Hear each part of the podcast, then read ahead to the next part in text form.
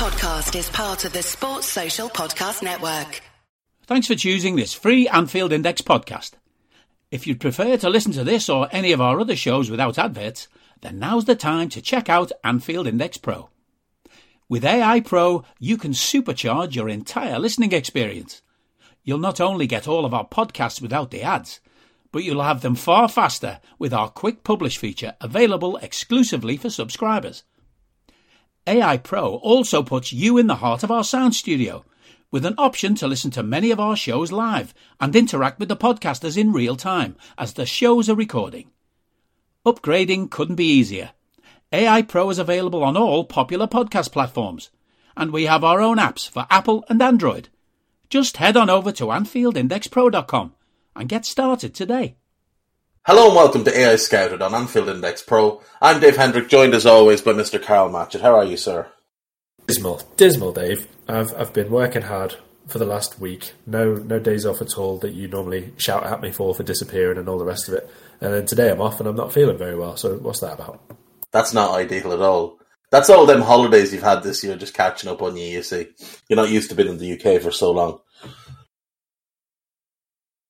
Nice. That's my, that's my guess anyway.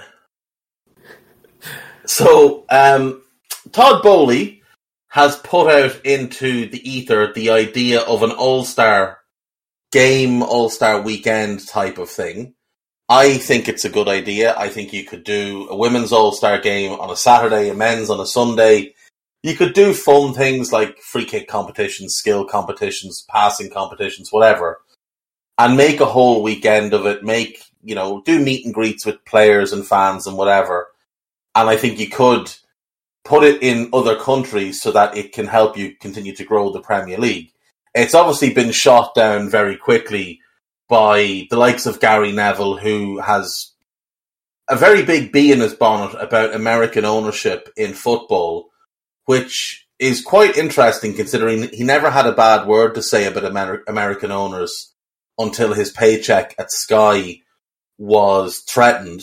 Um, Mr. England Henry Winter also uh, coming out against it because you know it's it's not the way we do things here.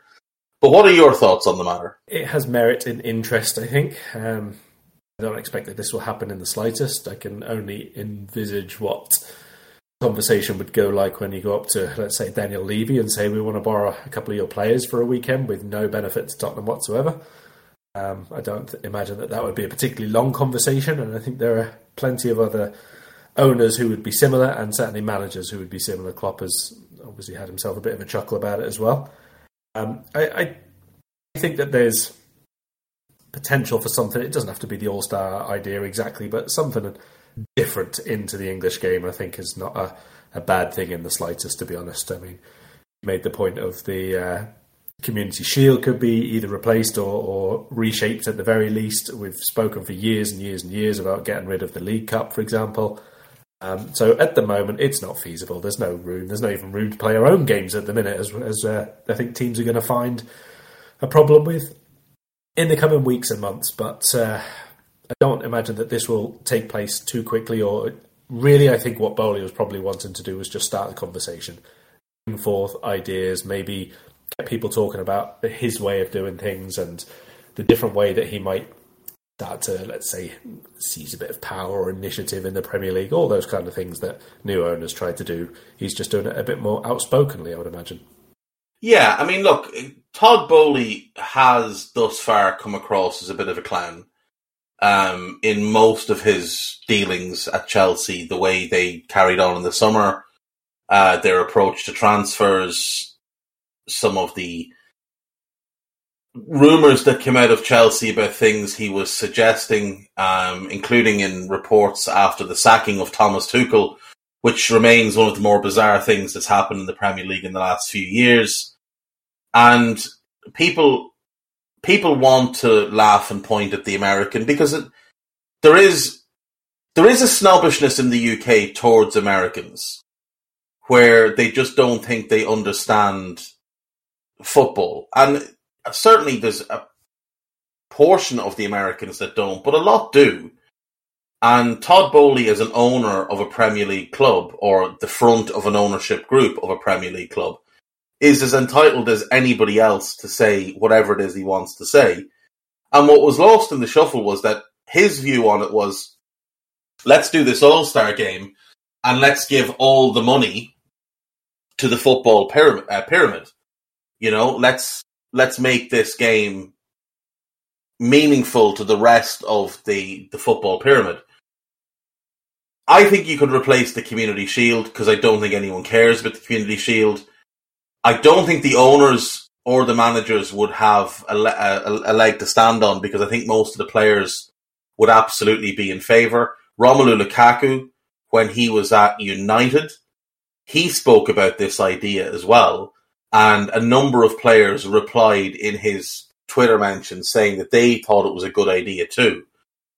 So, you know, why not? Like, there's, there's, I get the idea that there's no room in the calendar. There is if we just replace the Community Shield with a full weekend celebrating the game. And that's what it's about. Like, people say, oh, the game won't be any good because the players won't be used to playing together.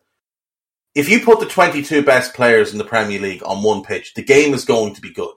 It's not going to be a bad game of football. It'll be a fun game. And the idea of players getting injured, we're not talking about blood and thunder tackles here. We're not talking about Roy Keane and Patrick Vieira going head to head in the middle of the park.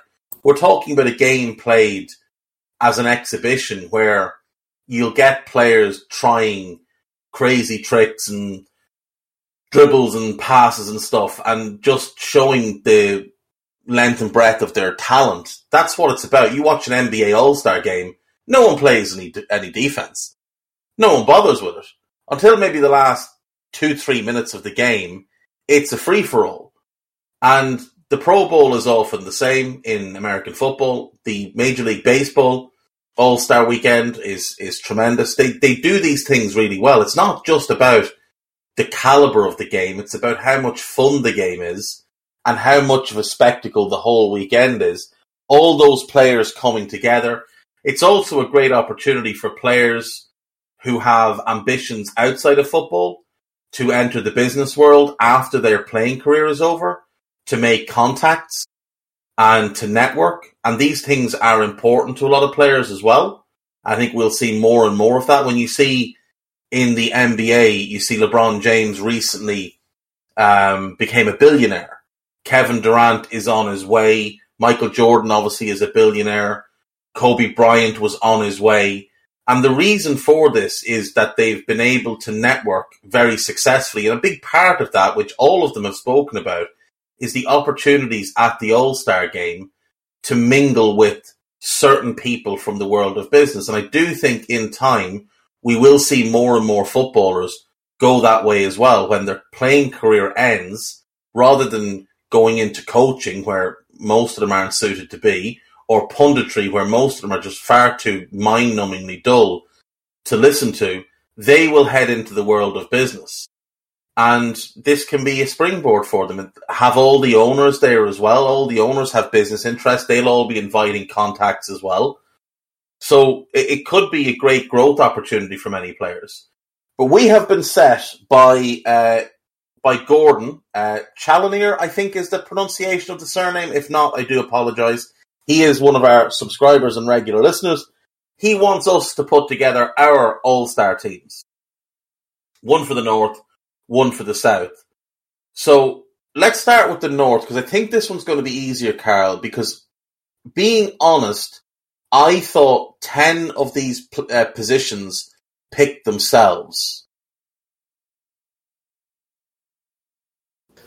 I imagine we overlap an awful lot on the North one. Um, I went for one which maybe isn't, but I've gone for like in terms of an all-star team, I've gone for like what's what's the players have done over the last few years, not just where they are right at this moment in time. Uh, so I imagine that yes, there is one in particular position, which in fact I'm going to say right now is the uh, left side of the front three. Uh, I reckon that's the one where maybe we'll differ, but I've also put one in defence, which is probably not where you've gone, but just based on what they've done previously. Yeah, so let's start off. I've got Alisson in goal. Who's your goalkeeper? Same. Same, right. I've gone Trent and João Cancelo as my fullbacks. I think they're the two best fullbacks probably in the world right now.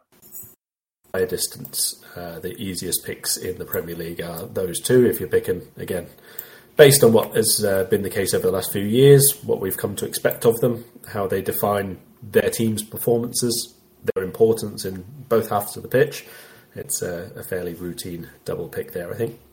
Okay, I think Van Dijk is an obvious one. I think he's by far the best centre back in the league. So I've got him.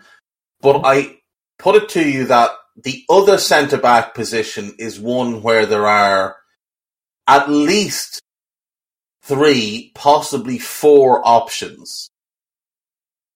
Now I've got for I for possibilities in this role, Ruben Dias, Joel Matip, Rafael Varane, and I would consider Ibou Konate if he was playing regularly, because I think he might be the best of the four. But with him not playing regularly, I've limited to the other three. But give me your centre backs first. So Van Dijk is obviously um, my left-sided one, and yeah, I think Konate would be in this um, parallel universe where a regular All Star game is a thing. I think Konate would probably be someone spoken about for maybe two All Star games down the line, something like that. Uh, he's, he's, probably not there in terms of what the other ones have, have done and achieved so far. Uh, but yes, I've gone for Varane, one of the ones that you've picked out there of that crop. Uh, I think based on obviously his time at Real Madrid more than anything mm. else is, is one of the standouts in European football in terms of centre backs over the last decade, more or less, really. Um, so I don't think that there would be too much uh, argument against him being picked. And also, it stops it being a, a two team team, doesn't it? yes, yes, it does. It does. And like in terms of name recognition, he's obviously alongside Virgil. They're the two most well known centre backs from the north. Obviously, there's a couple in the south that we can talk about when we get there, but those two are the standouts. And even though I don't think he's of the caliber that he was four years ago. I think he has had a drop off carrying Sergio Ramos for years. Definitely wore him down a bit. I do think he is the right choice for what you said as well about not just having it as a two team uh, combination. So I'm happy to go for Varane. However, I will say you said Ibou hasn't done what they've done in the game. Not one of them has been the best centre back in a Champions League final. Not Joel not Dias, not Varane. Ibou has been the best centre back in a Champions League final, so I'll give him that bit of credit there. But I will go Varane as well. I think that is a fair pick. In midfield, I think we're probably going to overlap because I don't really think there's much cause to pick anybody outside of Kevin De Bruyne, Rodri, and Thiago. Yeah, uh, even Guy put the same three there in the middle. I mean, Fabinho is probably the one you could put up against Rodri. Um, I think the other two are quite comfortably clear, to be honest. Mm. I wouldn't have any complaints at that.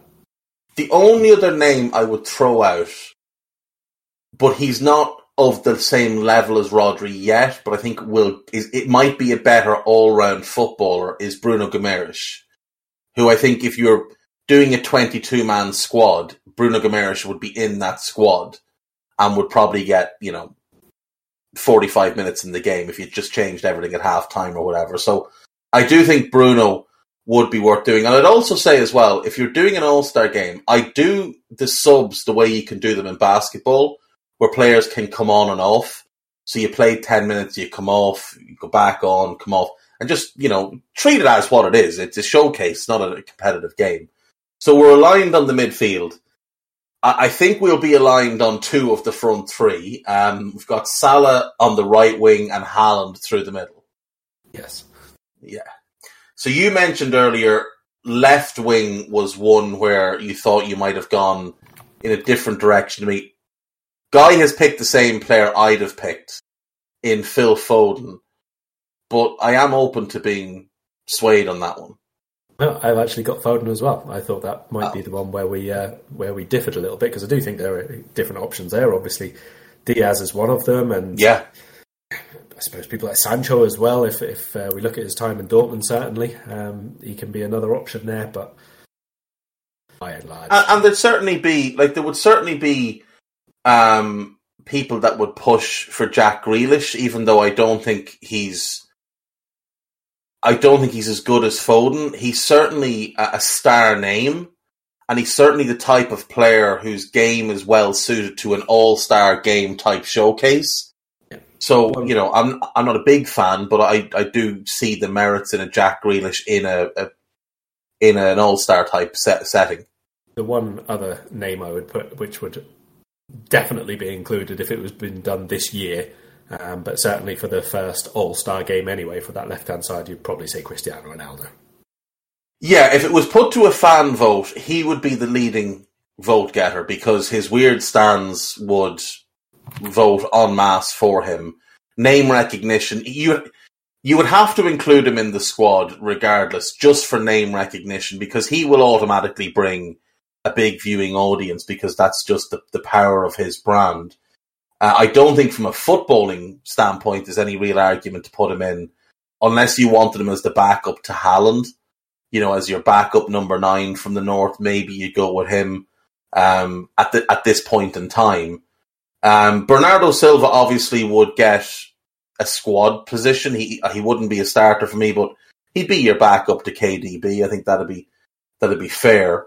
And like you said, Fabinho would be in the group. I think Ilkay Gundogan's probably in the group as well. Uh, but it is largely a City, Liverpool dominated um, North where you get Alisson, Trent, Virgil, Thiago, and Mo. So you get five from Liverpool. You get Haaland, you get Foden, Rodri, KDB, and Cancelo from City. So five from them as well and then Rafa Varane as your United um, inclusion, a token gesture to the once great club. Um, so yeah, we're pretty. I think we, have we've, we've actually picked the exact same eleven for the North, um, so that's fine. And Guy has picked basically the same team, except he went Dias over um, over Varane. So he went six City players, which I think indicates the guy is a closet Man City fan. Let's move on to the South before he has time to respond. Um, oh, and he's right there in the bottom. Allan Saint-Maximin would have to be included just because it would be great fun to watch him play in that type of game. Imagine the pointless stepovers if it didn't really matter. I think there's a, a few players of that ilk who would be um, it would make it a bigger spectacle as well. I think that that's fair to say. I mean, even if you think like back to last season, we had Rafinha in it. He'd be another one who you'd want in the group. Yes, uh, if if it was that kind of environment where you can just play and just show how good you are, and even people, to be honest, then like. You know, assuming he was fit for the day, Anthony Martial, someone like that, someone who's actually doesn't really do that much in the end, but skill wise, technique wise, speed wise, can be quite exciting. There'd be a few of them who would get in, to be honest, and have a, a decent 20 minute outing. Yeah, I think so. I think so. I mean, you could pick you could pick 33 players. Yeah, you'd go and, and squad, I'd, say. You know, and play it and, and just make it a proper showcase. And I think if the, the more players you include, the more likely the players are to buy in because, you know, it's, it's a big opportunity for all of them and an acknowledgement of their, of their standing. Let's do the South, and I think we will have some differences here. I, I think because I don't think it's as clear in the South, and there's probably a couple more clubs because there's not really a standout team in the South the way there's a Liverpool and a City. Um, there's kind of the in the in the South you've got Arsenal, Chelsea, Spurs, and West Ham maybe, and they're probably f- four of the five teams that come after the top two uh, with United being the other one. So I'll let you start. Who's your goalkeeper? Uh, so uh, along the same lines as what I was saying before of you know what they've done and their standing in the game and overall, I've actually gone for Hugo Lloris. I think uh, World Cup winning captain is a pretty good one to have as a starting point. Yeah, I, I think that's a good shout, um, and I think his his style of play is certainly suited because he's a good distributor from the back, and like you said, he is the the biggest name of any of the Southern goalkeepers. I, I've gone Mendy because I think he's probably the best, though I'm not a big Mendy fan. I, I think he is quite error prone. Um, but I looked around, I couldn't really find a goalkeeper that I really liked. Areola was probably the closest one, but given he's not first choice at West Ham, I I was kind of hesitant to put him in. Yeah, there's a lot of. Um, ooh, if we're being kind, we'd say potential, and if we're being truthful, we'd say average goalkeepers in this uh, this half of the country. I think. And uh, you mentioned beforehand there was a fan vote apparently, which picked Aaron Ramsdale at the top. Good. Yeah, I mean, Good. absolute nonsense. If you want your Southern team to get walloped, um, you pick Aaron Ramsdale. Right. What what uh, formation have you gone for for your Southern team? Uh, four, two, three, one, more or less. There's a good point by Guy. If you were to just draw a line across the country to separate north and south, Aston Villa might fall into the south. If you did the ten most northerly teams, ten no, I don't know. No, I but you could yeah, you 10, could 10. You could flex it to try and get Emi Martinez as the southern goalkeeper. But we'll just stick with what we've got. You've got Lloris, I've got Mendy. And sorry, what shape did you say you've put in? Four, two, three, one, pretty much. Four two three one. Who are your fullbacks then? Uh, a Chelsea duo at the moment, actually. Uh, Reece Yeah. James is in, and um, you can take your pick of the other one on the other side because I changed it about three times. Ended up on Cucurella before we started, and uh, I don't care if you change it. No, I've got the same two. I've got the same two. I, I think they're comfortably the two best. I, I look. I really like Tomiyasu. I really like Kieran Tierney, but I do think they're the two best fullbacks. What about centre back then? Because there's a few candidates here.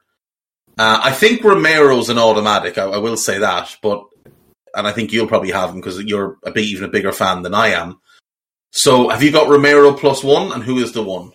Do, and it's Koulibaly. Um, I think going back to what we've said about you know the names and what they've done and all the rest of it, and who you would have in an extended squad, Thiago Silva would definitely be in. You know, he's played for biggest sides and captain Brazil and all the rest of it, but the star quality and performances over the last few years, I don't think you would ignore Koulibaly at all.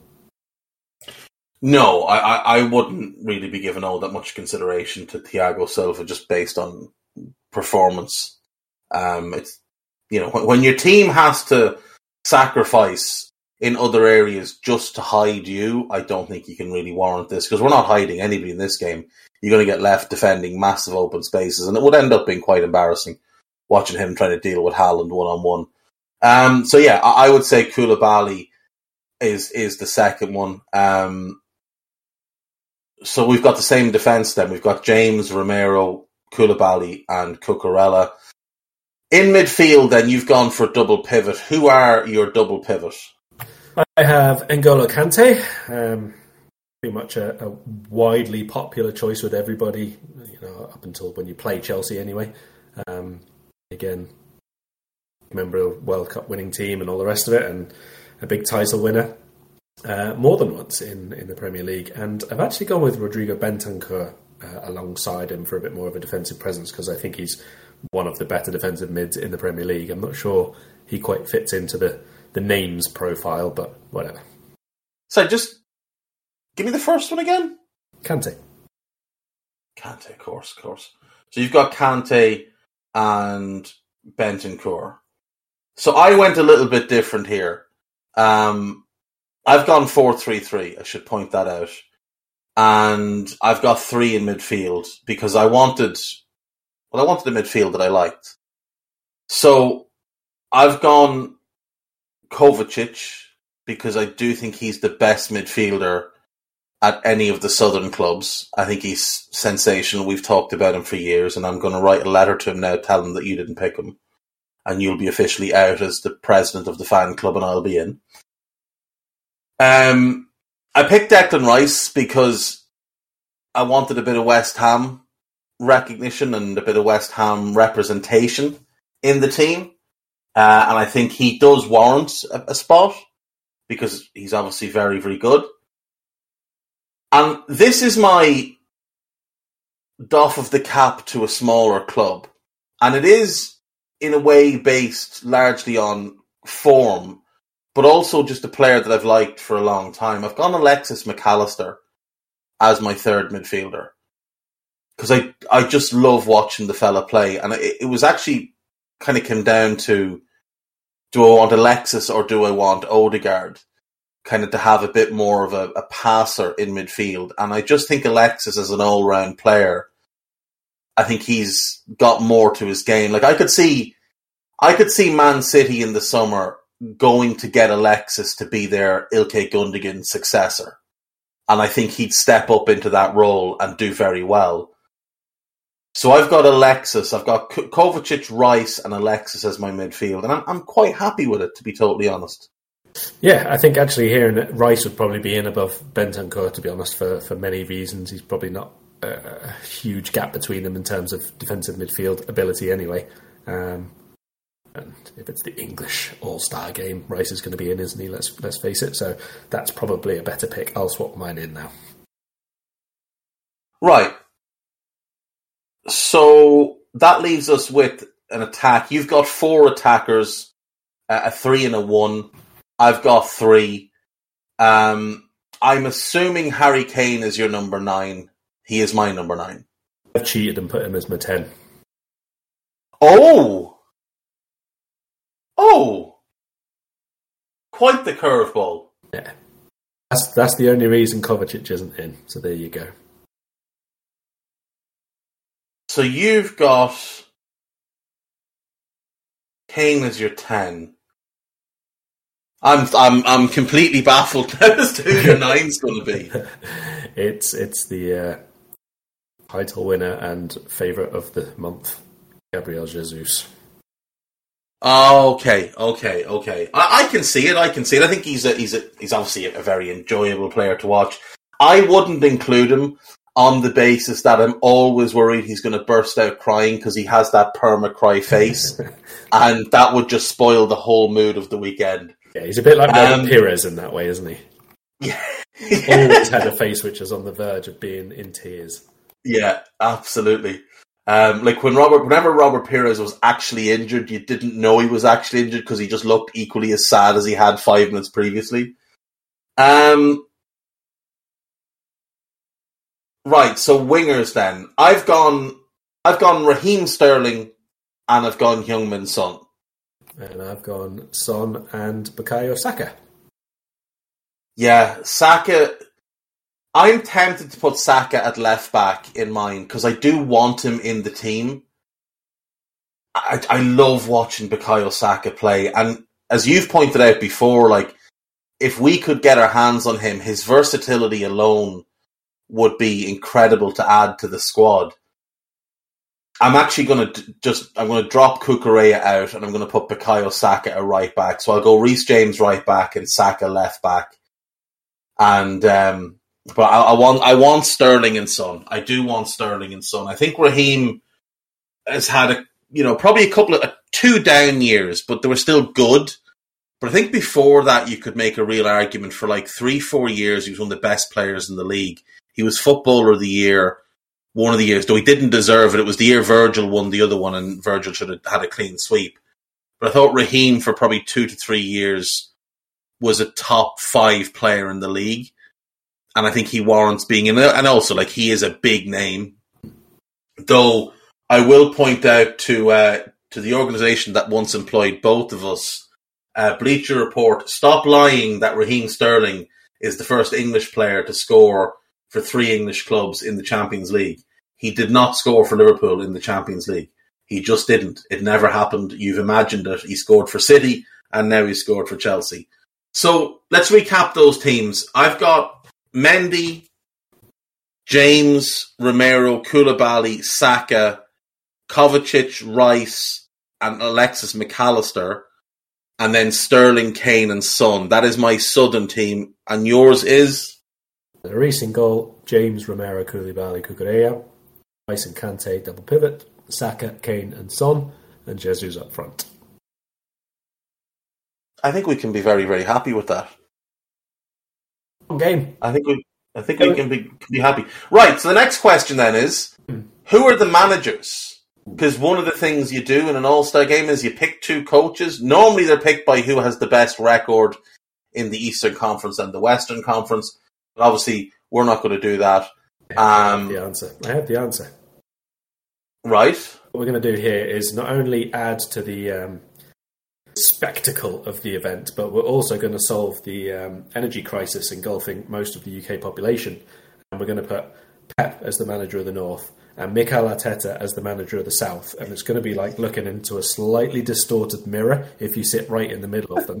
but we're also going to hook both of them up to an electrical grid, which converts their movements and gesticulations and furious pointing with slightly bent knees. And tantrums. Yes, exactly that. Into electrical current, which goes straight into the grid and straight out to everybody's houses for free.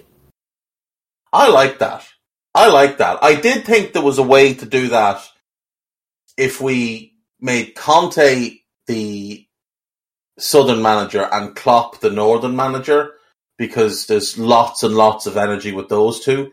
Or maybe maybe Klopp, given what he said, wouldn't be keen on being the manager, so maybe we just sub in Thomas Tuchel and just say, look, it doesn't matter if you're not working. You you come here. It's, the South has betrayed you, Thomas.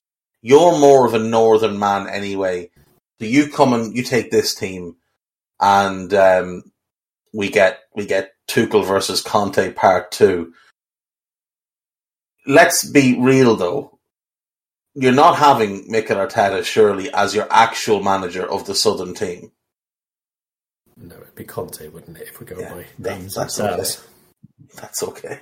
And, and, and ability as a manager. Um, yeah, I mean, there'd be good options. I, I would be kind of fun to see, say, Pep as the manager with Klopp as his assistant, or vice versa. Have them team up together, take the bromance to the next level. Uh, I'm not sure we get much of the same type of harmony in the South, though. Graham Potter might be a, a subservient enough sort of number two for someone. That's a, not a bad shout. That's not a bad shout. Graham Potter to Conte, I think, would work. I don't think Graham Potter to Arteta would work because Graham Potter's a better manager than Arteta. Um, Would, would also probably be um, Graham Potter's biggest match at the moment in his career. So there's that. yes, yes. Um, oh well, he's you know he's on the way to being sacked at Chelsea. So Guy has made not, not saying Guy has made the point that the, uh, the the managers should be legends of the game of yesteryear, and has suggested Sam Allardyce for the North and Harry Redknapp for the South. My feeling is that these two would be more likely to be picked for like the uh, we say the community bosses, so they're out in the street talking to people and answering for the cameras all the questions about what's going to Yeah. happen in the game. That's that's their role these days, I'm afraid. Exactly, exactly. Uh, Sam is doing a meet and greet at his local pub where he's having a Sunday roast on a Tuesday, and Harry is, I don't know, hanging around outside a car dealership looking for a window that he can hang out of. Um, the the legends thing, though, I do actually like that. So would we just say Ferguson and Wenger? Oh yeah, if you Is that- them back, that's exactly who it would be. That's yeah, and I mean Fergie's not doing anything. He he's just sitting up in the in the stands at old at Old Trafford, looking particularly miserable. Um, and and obviously Wenger, I think would would do it at the drop of a hat because he, the guy's just obsessed with the game. So yeah, and let them pick their own coach and staff from their ex players. So Ferguson can have say Keane and Neville, and Wenger could have Henry and Vieira maybe, and they'd all be happy. They'd all be happy. Um, but I think it would be good. Like you could do, you could do things that honor the the legends of the past. You could have players where you know uh, when they come out to line up or whatever. Before they revealed their North versus South jerseys, they could come out in, you know, old jerseys um, from their their club's past. So any Arsenal player could come out and, you know, the 03 04 kit. A Liverpool player could come out and whatever the the 05 kit that we ha- had in Istanbul. United players could wear the 99 kit. Obviously, then they just change out into their North versus South. But I think that could be a lot of fun. I do. I think that could be a lot of fun. Um, right you have done we've gone through that quite quickly so you have done all star teams based on form. Yeah. So why don't you give us those and we can have a chat about those then? Okay, so I mean, it's mid September. We've not got too much game time to go on here. So, um, on the one hand, that means we'll have some weird picks. And on the other hand, I think that that's probably a good thing because then we have not just got Liverpool and Man City players in our team. Because let's face it, one of those two teams has not been very good this season. So they're not going to have too many players in the North inside this at this point, are they? Um, so we'll start with the North again. My goalkeeper is still Alisson, which I think speaks volumes as to how busy we've kept him. Yeah, I mean that is probably the most overworked man in in the north right now. While everybody else is in their period of mourning, of course, he is probably the, the hardest working man going. Maybe just the people who are um, monitoring the queue, capital T, capital Q, they might be as busy. That's fair. That is fair. Defence, I've gone for um, Diego Dalot on the right. I don't think there are actually too many standouts in that position at the minute uh, in the north at least. Centre backs, I've gone for the lesser spotted combination of John Stones and Fabian Schär, and left back is still João Cancelo. Um. Oh, that's interesting. Uh, I, I would, I would agree on Dalot and Cancelo. Although I think Kieran Trippier may be worth a mention because he has been quite good. Yeah, triple. Um, I would have to rule John Stones out from my team. You're more than welcome to have him in yours. When you see a defender look as completely turned inside out as he did against Newcastle, uh, I have a hard time with that. But um, he was he was he was particularly um, twisted on that occasion. I, I don't think Dias has been any good this year. I mean, he's been okay No, he in a hasn't. couple of games, but he's been actively bad in a couple of them as well. Yeah, I, I agree with that. I, th- I think he has looked. I, Dias is a funny one because obviously he came into the league in the first season, was bizarrely picked as footballer of the year, and you had people making Van Dijk comparisons. But at the same time, I I thought he looked not average, but like not great last season.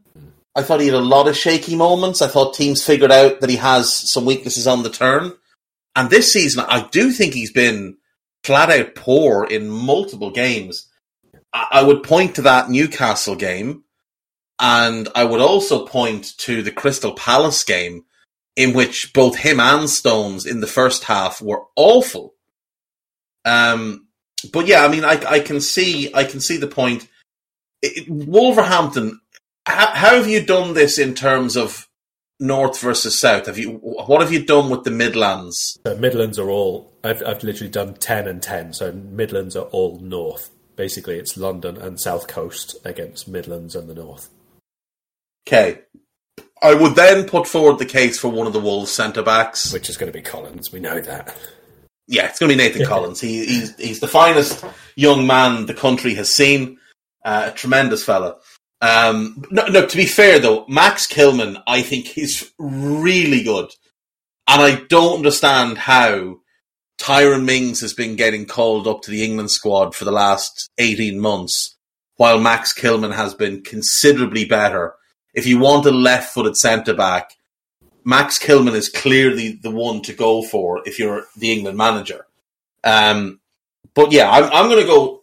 I'm going to go Collins, and I, I will accept Fa- uh, Fabian Schär in large part because that fella can score himself a worldie just whenever he feels like it. Um, right, what have you got in midfield for me then? Right, I have got a real, real charity feel game to my midfield. I've basically got one attacker and two, uh, this season at least, workhorses. In in a previous year, this might be number 10 and number 9 and Kevin De Bruyne as a midfielder, but they're a bit different this year. Uh, so De Bruyne's in there, obviously. I've got Everton's own Alex Iwobi, and I've got Joelinton, another Newcastle face. Joelinton's arc, the career arc from moving t- from one of the biggest flops in Premier League history to Jesus, he's a really good midfielder. it's it's so bizarre, This is a- but he's a really good midfielder. Yeah. Like you would take him at Liverpool as our right-sided eight. He's been excellent since Eddie Howe made the move, and I'm absolutely on board with getting him in. And I have to say, Alex Iwobi has been really impressive for Everton since Lampard dropped him back into almost that holding midfield role. And I don't know how long it can last. Like, I don't know if this is a move that's going to work in six months, but geez, it has worked really well. And I also think Tom Davies has done really well this season for them. I think he's been very impressive. Um, I, I, I would probably push for Guimaraes over over Iwobi, but I I don't have any complaints with Iwobi. I do think he's been really good. Only reason I haven't picked Guimaraes is because of injury. He's only played like well three games really, I think. So uh, Yeah, and to be fair, if you're if you're picking players who've barely played, you probably just pick Thiago because Liverpool just looked like a much better team with him. Though he's only played once in the league, What, one- those 45 minutes or 50 minutes in the league. Yeah, so I've not God, the difference. on uh, people who haven't been doing the footballs. So yeah, I'm That's fair. my absolute nonsense three pick there. um, What have you got up front? up front, I mean, it's not going to be a surprise who's at centre forward, is it? Let's be honest. No. Erling Erling does indeed remain in the team with his uh, average scoring rate of one every 82 seconds or whatever it is now. Um, on the right hand side, I've got myself a lovely left footer who started the season really well and is now injured, but he's played enough for this. Uh, it's Rodrigo from Leeds. Uh, he had a really, really good start for them as a nine and just off the nine as well. Mm. Um, I'm not really sure how long he's out for, but it doesn't sound like it's going to be a quick one anyway.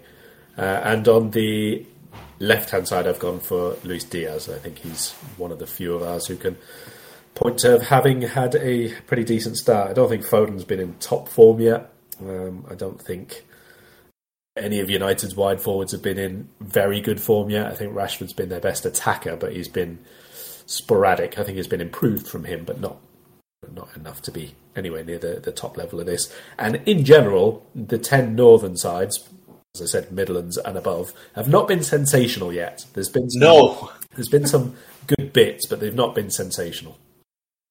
No, I mean when you look at the the bottom half of the league, you've got Newcastle, Wolves, Everton, Aston Villa, Nottingham Forest, and Leicester, all in the bottom half. So six teams compared to only four from the south. Um, I don't know that I can actually make an argument against that that three. Haaland, the, Haaland, there's no argument against. I don't. I think Diaz is absolutely warranting of a position. And you're right. I mean, no, none of the United attackers, because they're playing Ollie ball, none of them have really been able to stand out.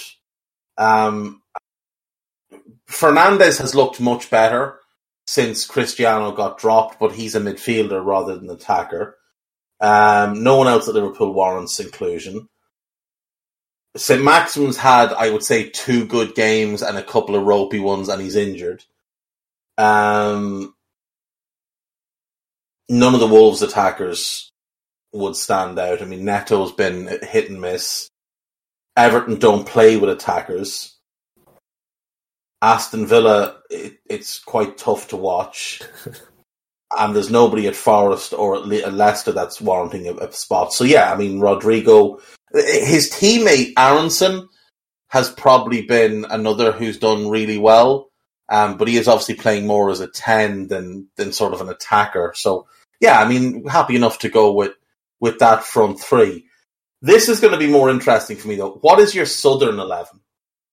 Yes, this was a, a much more difficult one to do. I have actually kept Hugo Lloris in goal from my um, All Star All Star ones rather than form, so he is still in nets. I don't think that there's been loads who have been particularly consistent. Um, Mm. Robert Sanchez is obviously there in terms of position and goals conceded, but again, I think there have been a few flappy moments from him in particular. Well, the, the, the howler at Old Trafford Yeah, was and he's- particularly bad. He's being extremely well protected by a very, very good defence up till now as well. So we'll see how that goes because obviously Brighton are now a, a, really interesting team to watch. I uh, did have a, a, quick look at their fixtures earlier on, and I can't help but feel that Graham Potter might have got out at an absolutely optimal time. And that obviously two matches postponed for them now, and then they face Liverpool, Spurs, Brentford, and Forest, which is fine, and then Man City, and then Chelsea, and then Wolves, and then Arsenal. That is a really, really tough run. So fair play, Mr. Potter. Timing might well be exceptional there. Can I ask you on Brighton? Have you watched much of Lens in the last two years in France? Not oodles, no. Because Franck Haise, the manager, he is apparently now the bookie's favourite to get the Brighton job. And I've seen a bunch of people getting quite excited about this idea that this guy who plays a 3-4-1-2 or a 3-4-3 comes in. He's someone that I, have seen people tout before as a potential successor to Gasperini at Atalanta if he ever decides to move on. Um, so he's apparently one of the, the people strongly being considered. Uh, De Zerbi is another, and um, the fellow from Bodo Glimt, Kjetil Knutsen, those are apparently their top three picks. Um, and I'm, I'm curious about this guy. Now, I watched a bit of Lens, not the season gone, the season before for Loic Bade. I watched a bit last year, obviously, for Doucouré. I, I, he'd be an interesting name because don't think a lot of people know him. He's he's 51. He's only been a manager of a first team really at a, at a high level for the last two years. Before that, he was the B team manager at Lens for three years. Before that, he was an assistant at uh, Lorient, and then he was with their B team. And the last time he was a manager of a team was Union Sportif Tianjin, who, to my knowledge, play in like the third or fourth division in, in France. Uh, the, at the moment, they're in the fifth division in France. I think they were a little bit higher when he was there. He's just the name going round at the minute. So curious, I was just curious if you knew much about him. But anyway, sorry, I've I've disrupted your your line of thought, uh, and I do agree. Brighton have a tough, tough run of games coming up, so maybe Graham Potter did bounce at the right time. And I'm sure the big bag of money he landed on in Spur at Chelsea rather um, helped with that decision. Questionably, and I absolutely think it's the right call for him to have made. By the way, fixtures irrespective, I do think that that's a, a, good time and a good place for him to go. Do you think that's the right move from? Though? Well, no. I, I, mean, we've briefly spoken about this. I think maybe just myself and Guy on the last podcast. It very, very much depends on what Chelsea do in terms of uh, they've got to give him an opportunity to adapt to being a big club manager. That's one thing that's not you know, not really spoken about, but it, think back to Brendan Rodgers, like when we brought him in, and mm. there was all the idea, and everything was you know fine, and we were working towards it and all that. But it took him a bit of time, and this happens with loads and loads of other managers who take their first big one, where you have to change and adapt your in-game substitutions, for example, when and who and what kind of impact they're going to make to being at a club which are not just okay with winning once every three games or twice every four games every single match is an opportunity to take three points, and that's really, really big mental adjustment as much as anything else. You can work to you know, to your longer term plan and all the rest of it. But at the same time, you have to be aware that people are now expecting you to make decisions to win every single week. Mm. And that will take him a bit of time, and they've got to let him take that time because you can't just expect that he's suddenly going to be on board with everything that needs to be done when he hasn't had that experience yet himself. So, no, that's the thing. Time, like, he finished 10th with Brighton last year, and that was obviously a great achievement for the club. Ninth, sorry, he finished ninth.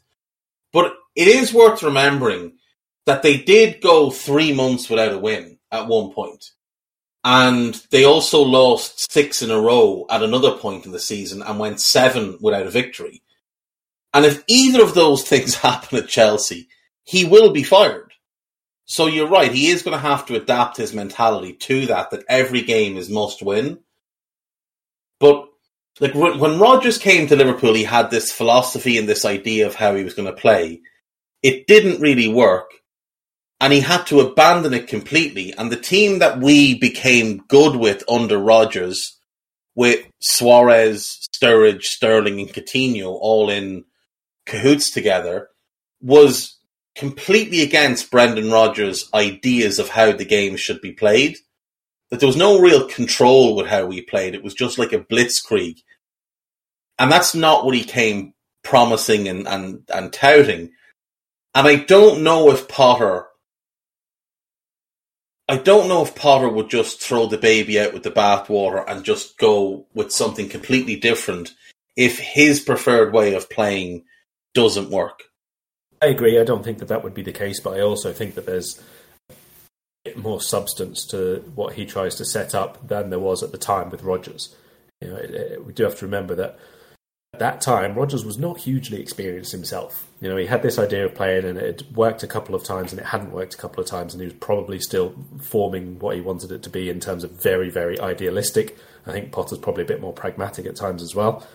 Um, so, uh, you know, there's not exact parallels to be drawn, obviously, but I think that there is probably a bit deeper, more sustainable way of playing now with what Potter's trying to do than actually what it turned out to be with Rodgers at the time.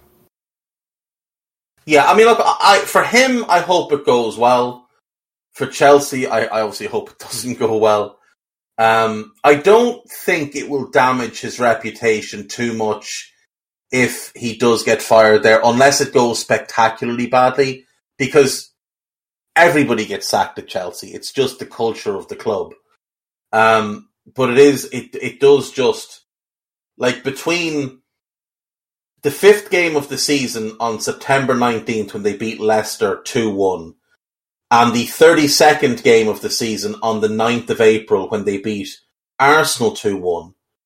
Leicester only won three games in the time in between that. They beat Brentford at home, they beat an awful Everton, and they beat relegate a, uh, a team that would be relegated in Watford. They're their only three wins. And at that point, remember, Brentford were falling apart.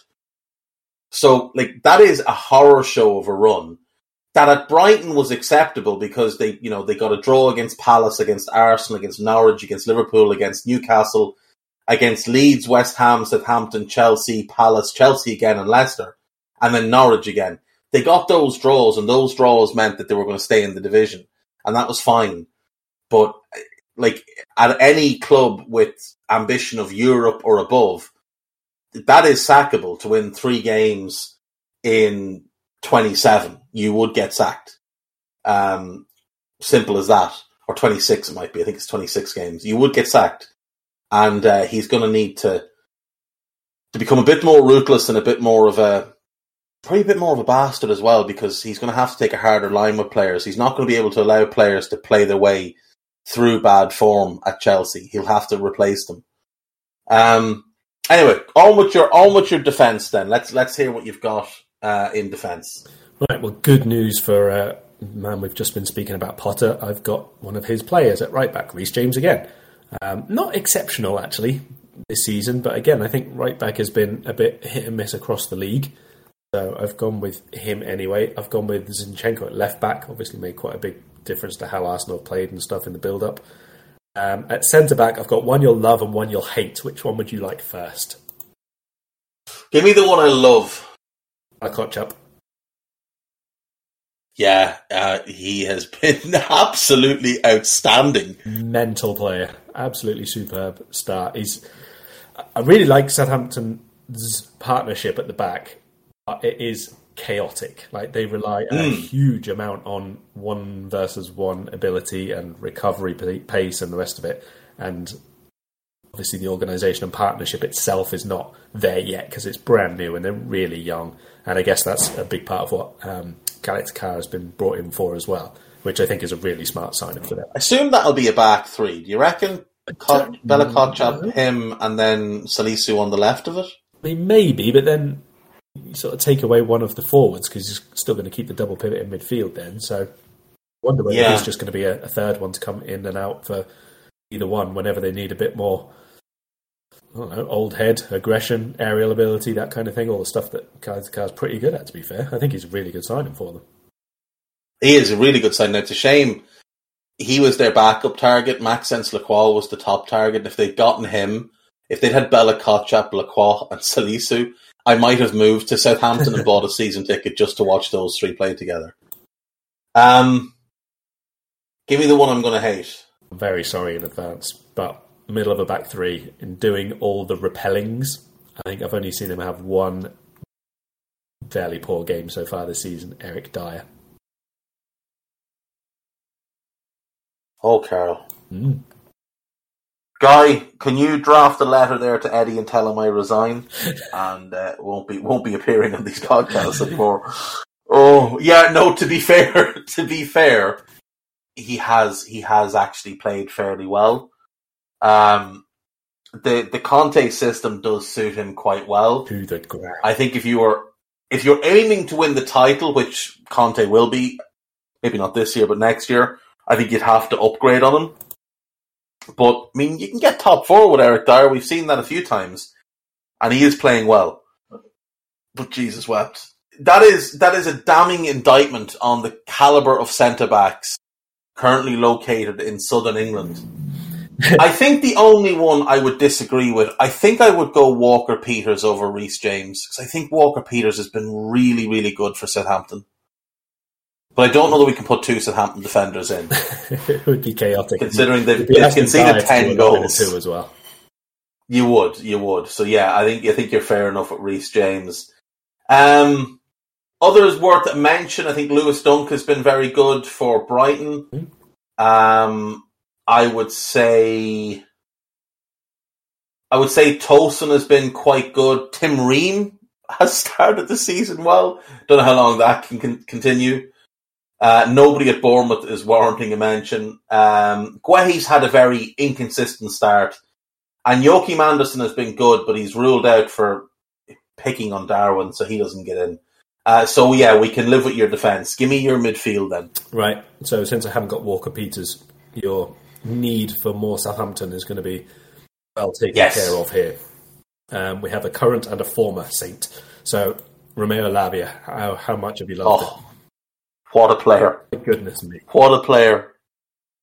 How Belgium are currently looking at a situation where the likes of De Bruyne and Hazard are going to age out of the team, but they're going to transition into a more physical, more powerful team with him and Amadou Onana as their midfield pairing, and they're going to absolutely monster everybody. It's not going to be fair. Like that's good. It's going to be like putting Roy Keane and Patrick Vieira next to each other in midfield. Is it important for them that they stick with Roberto Martinez, move on from Roberto Martinez, or what? Because I don't mind Martinez. I think people make a big deal out of him being great and that's wrong, and being rubbish and that's equally wrong.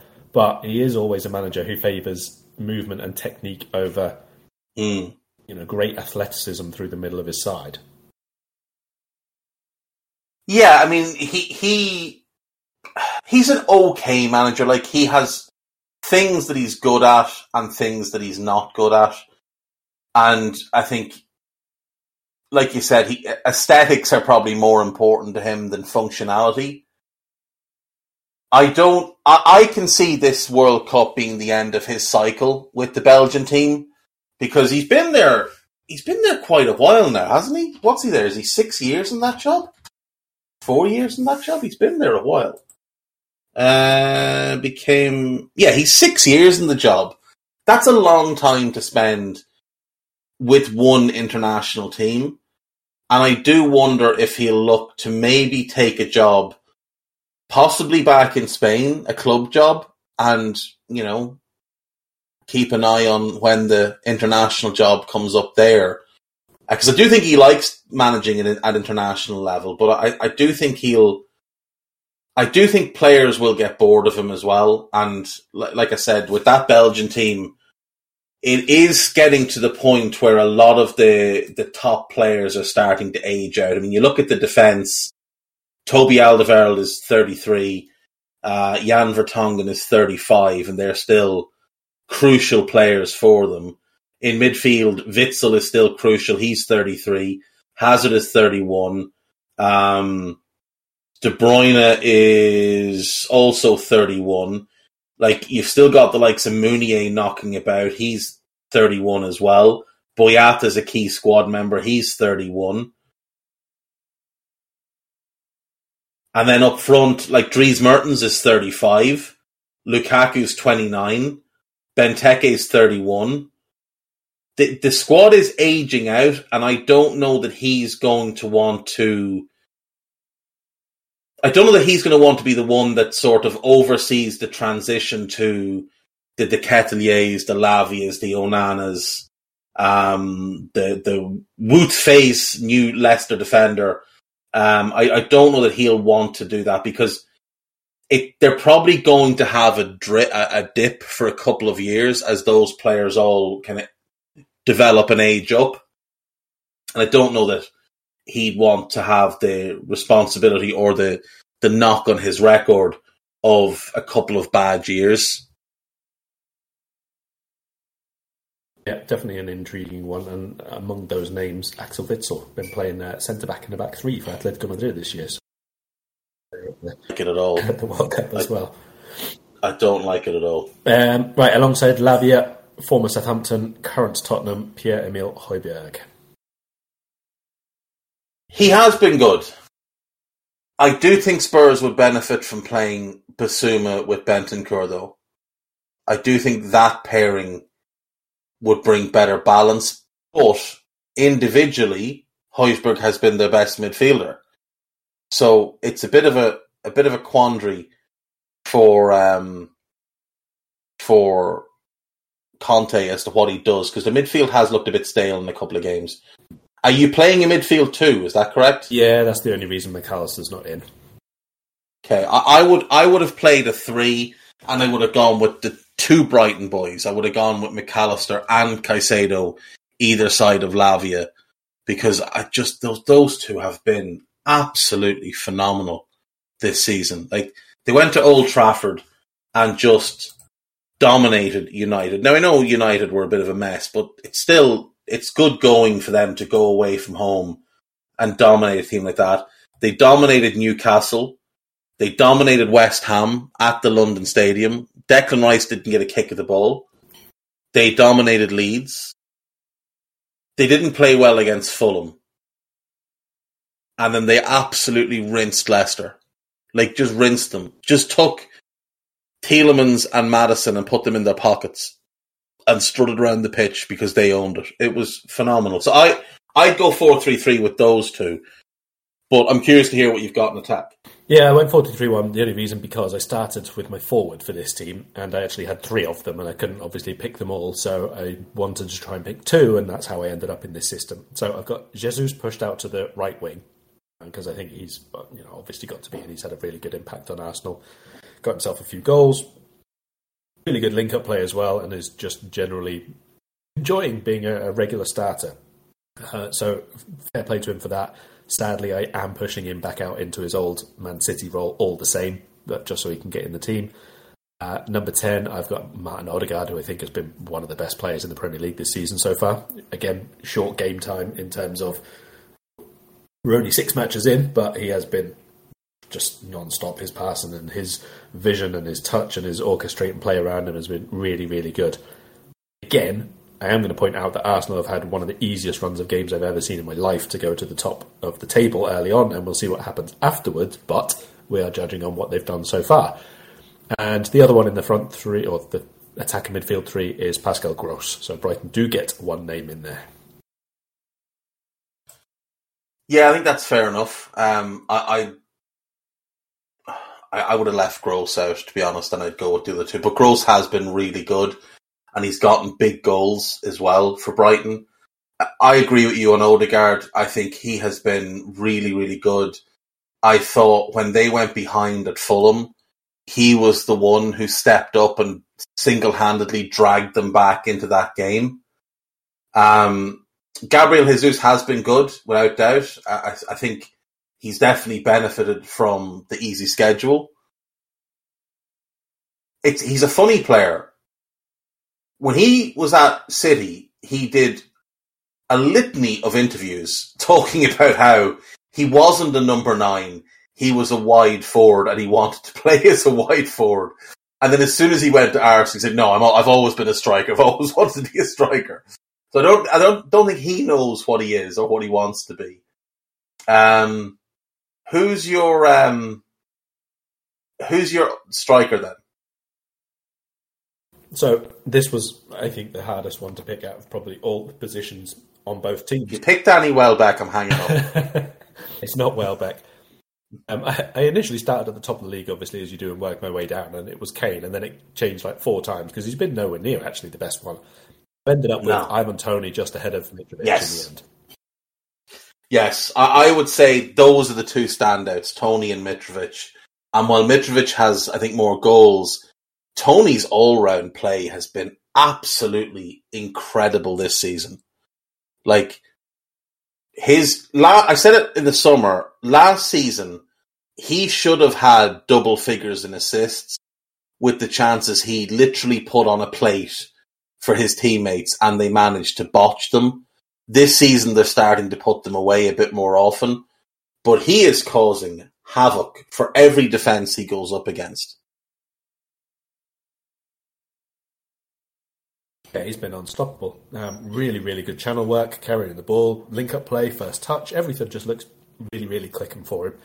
And like you say, it does help that they're. Um, I think Wissa in particular has been well doing things which are not in the 88th and 89th minute, which was mainly his role last season, wasn't it? If he started, he was a bit ineffective. If he came on, he was a real mm. live wire. Um, so bit of a change in shape is probably helping as well. Sometimes I think they've been a bit more direct, similar to how they played against Liverpool last season when they just first came up, um, which has not always been the case from them throughout their, their last year or so in the Premier League.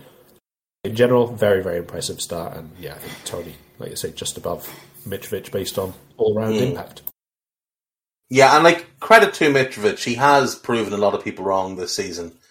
Um, he he's been really really good, and uh, they both have been I think, significantly better than Kane. I know Kane's got a couple of goals, but like he scored against Wolves, he was awful. He spent the entire game in Nathan Collins' pocket and didn't get a sniff. He got one half, well, a chance for half a second, and he scored. So, like that's what you ask of your striker, but he wouldn't be in my team. Um, a couple of others I, I think would warrant a mention. I think Wilf Zaha has been really, really good for for Palace, I think he's playing with kind of a renewed vigor again this year. Um, I think Andreas Pereira for Fulham has been pretty good too. Left back has been a funny position. You went with Zinchenko, and he has played well, but I think defensively he is quite the liability in that Arsenal team because he's been asked to cover a lot of ground. I think Rico Henry would warrant at least a mention. Um, Leandro Trossard has been playing as a left wing back, which was quite the interesting tactical wrinkle from um, from Potter at Brighton. But I think my my second favourite positional change that I didn't expect and has worked after the the Joelinton one last year.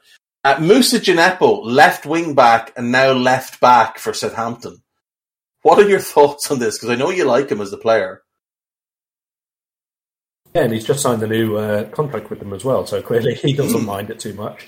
Um, I thought he played really well when he was at left back, actually, as an out and out left back before. He was brilliant. Defensively, really tenacious. Obviously, positionally, there's going to be stuff to work on, but in terms of direct defensive work, he did really, really well. Very diligent yeah, about it. Impossible to beat 1v1, like. Um, so that's that's obviously one to watch and see how that develops, and it might just be a case of it was filling in because obviously they've had a, a few injury absences and the rest of it, but to be fair, Southampton in general are coping better than I thought they might. I thought they might well Southampton are just really young side. Same, but they're just they're really fun and like they're playing with a bit of freedom, a lot of tenacity. When we get into the dog days of the season and it's the slog of December, January, February, that's where it might hurt them that they are a very young team.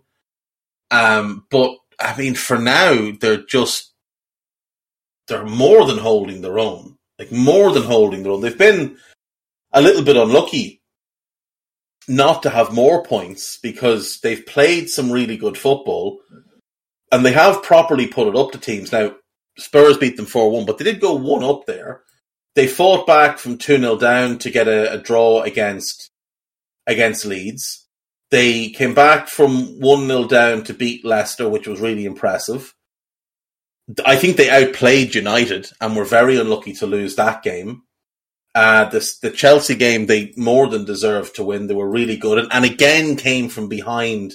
So all seven of their points, they've come from behind, which I think is very, very impressive for a young team. And the Wolves game, I think a draw probably would have been the fair result in that one. So like they probably should have I would say two more points at least from the United and Wolves defeats which would give them nine for the season, which would actually jump them a couple of spots up in the table. It would jump them to take away the goals conceded minus one. They would be, they'd be ninth. They're 12th. They'd be ninth, which it's not a huge difference, but you know, from a mentality point of view, to be top half is a lot better to be bottom than to be bottom half.